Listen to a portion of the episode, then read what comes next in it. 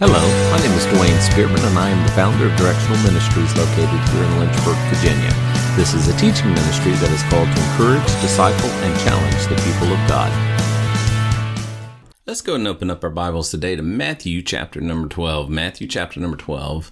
Uh, I've been away for quite some time, had a lot of things going on in my own personal life with buildings and travel and things of that nature. So I do apologize, but um, this is a work of faith and a labor of love. I do it as I can, um, but sometimes um, things just get in the way. But I appreciate you guys listening, and uh, if I can help you in any way, if I can pray for you, uh, please let me know.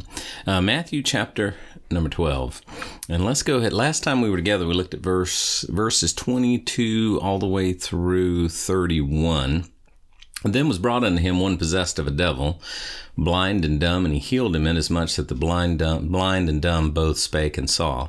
And all the people were amazed and says, Is not this the son of David? And when the Pharisees heard it, they ask, This fellow doth not cast out devils, but by Beelzebub, the prince of devils. And Jesus knew their thoughts, and he said unto them, Every kingdom divided against itself is brought to desolation, and every city or house divided against itself shall not stand. And if Satan cast out Satan, is he is divided against himself, how shall then his kingdom stand? And if I by Beelzebub cast out devils, by whom do your children cast them out? Therefore they shall be your judges. But if I cast out devils by the Spirit of God, then the kingdom of God is come unto you. Or else how can one enter into a strong man's house and spoil his goods, except he first bind the strong man? And then he will spoil his house. He that is not with me is against me, and he that gathereth not with me scattereth abroad. Let's pray. Father, we love you and do ask that you go before us today, that you bless the reading of your word, that you would open our eyes to see and our ears to hear, our hearts to understand the things that you have for us. Meet every need represented in Jesus' name. Amen. Now the Lord ends that that little uh, dialogue there. How else can one enter in a strong man's house and spoil his goods except he first bind the strong man, and then he will spoil his house? He that is not with me is against me. He that gathereth not with me scattereth abroad. Now Jesus here is drawing a line in the sand. And the same can be said of us today. We're either gathering or we're scattering by the life that we're living. If we're gathering from for if if we're gathering for him or if we're scattering, we're against him. It's just that simple. Our lives are either gathering or scattering. And he's telling these religious leaders, you're either for me or you're against me. If you're for me, you're going to come to me, you're going to draw people. If you're against me, you're going to scatter and you're going to pull people away from me. You're either on my side or you're on that side. He's drawing a line in the sand. And then he continues that train of thought in verse number 34 and he says, Wherefore?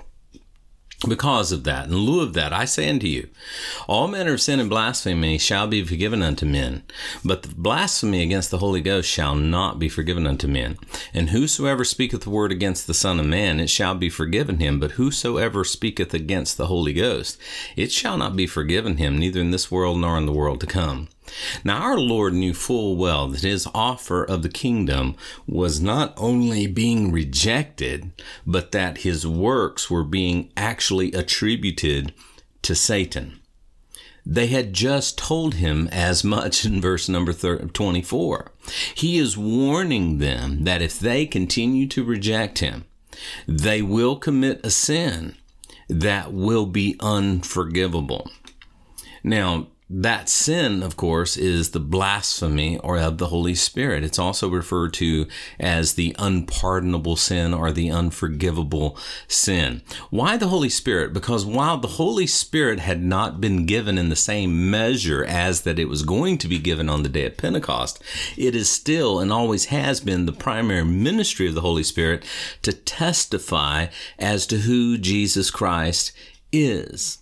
Matter of fact, in John chapter 15, verse number 26, Jesus promised when the Comforter has come, referring to the Parakletos, the one that would come beside, or the Holy Spirit, whom I will send unto you from the Father, even the Spirit of truth that proceedeth from the Father, he will testify of me. The job of the Holy Spirit, the ministry of the Holy Spirit, is to point men to Christ. Christ is the only way to God you know, people don't understand in the in the day of political rec- political correctness and tolerance.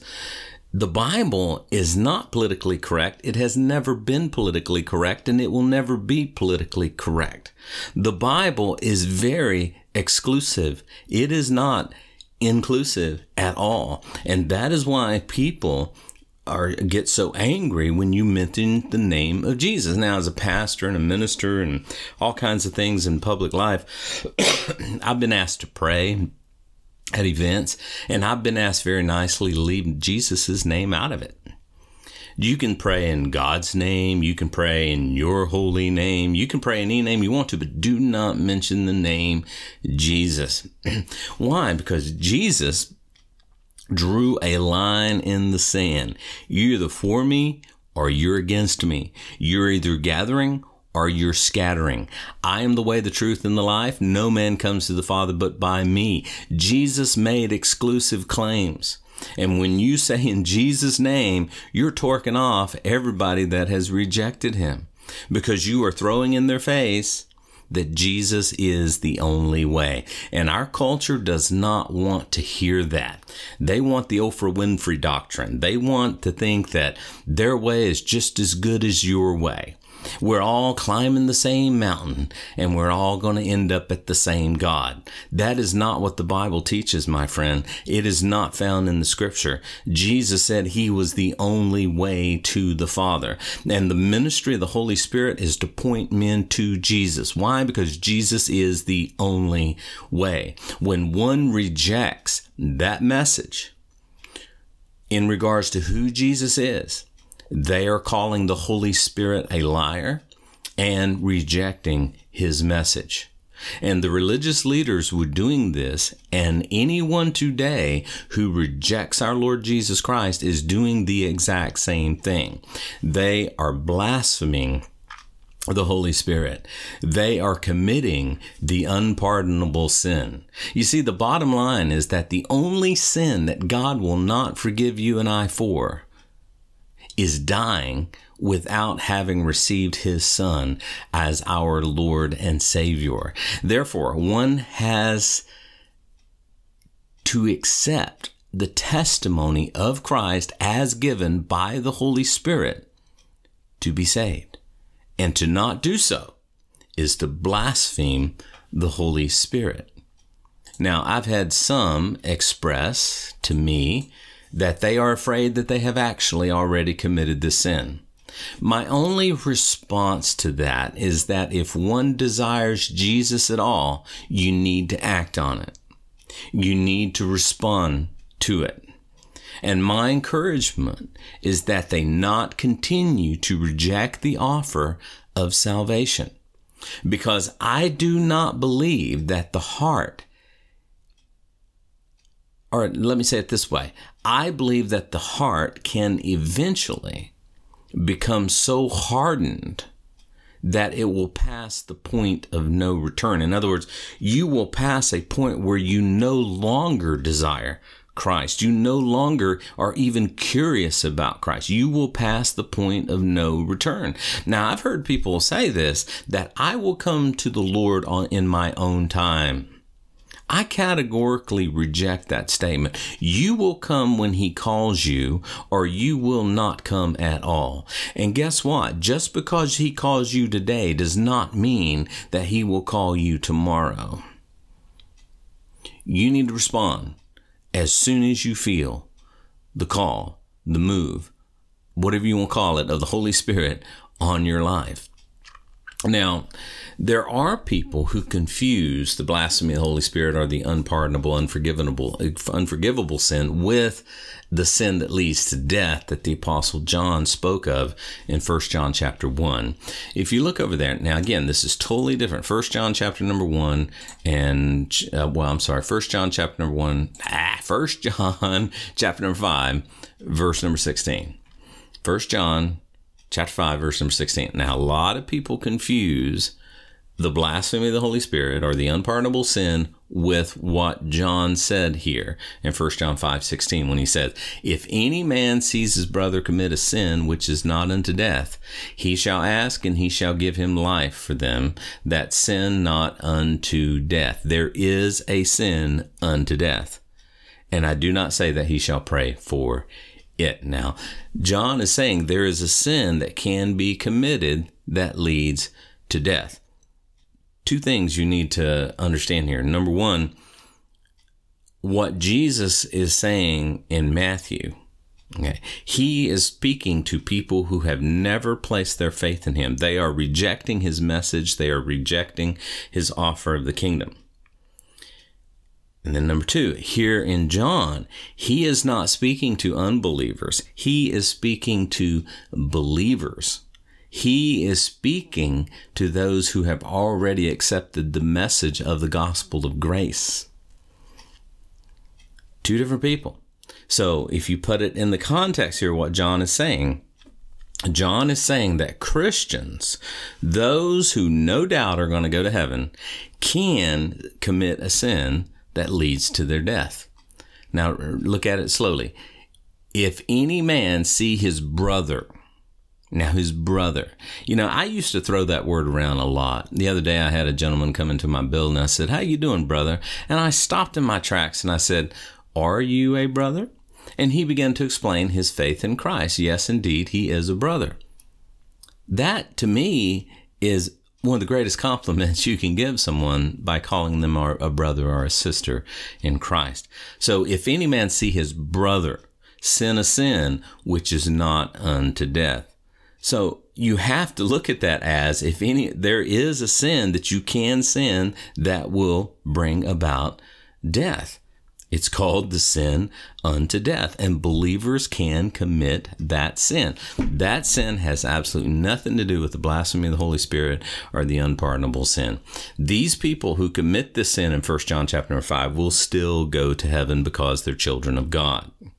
I'm reminded in Acts chapter number five. You remember in, in Acts chapter number five, there were a certain man named Ananias and Sapphira, his wife. They had sold a possession. Now, these guys were already members of the fellowship there in Jerusalem. They had bought into the gospel of the kingdom. They were looking for the kingdom. They, they were selling all their goods and given to the commonwealth. They were looking forward to the reestablishment of the kingdom. These were believers, but they had sold a possession and they kept back part of the price and his wife also being privy to it brought a certain part and laid it at the apostles' feet. The fact that it says a certain part means they did not bring all of it. They only brought a certain part of it and they laid it at the apostles' feet. And they both knew exactly what they were doing. And Peter said, Ananias, why has Satan filled thine heart to lie to the Holy Ghost and keep back part of the price of the land? While it remained, was it not thine own? And after it was sold, was it not in thine own power? Why have you conceived this thing in your heart? You've not lied unto men, but you have lied unto God. And Ananias, hearing these words, fell down, gave up the ghost, and great fear came on all of them that heard these things. Ananias committed a sin that led unto death. It cost him his life. He was playing the hypocrite with Peter. He pretended to be giving it all, just like a lot of Christians do on Sunday morning. I surrender all. No, it's I surrender some.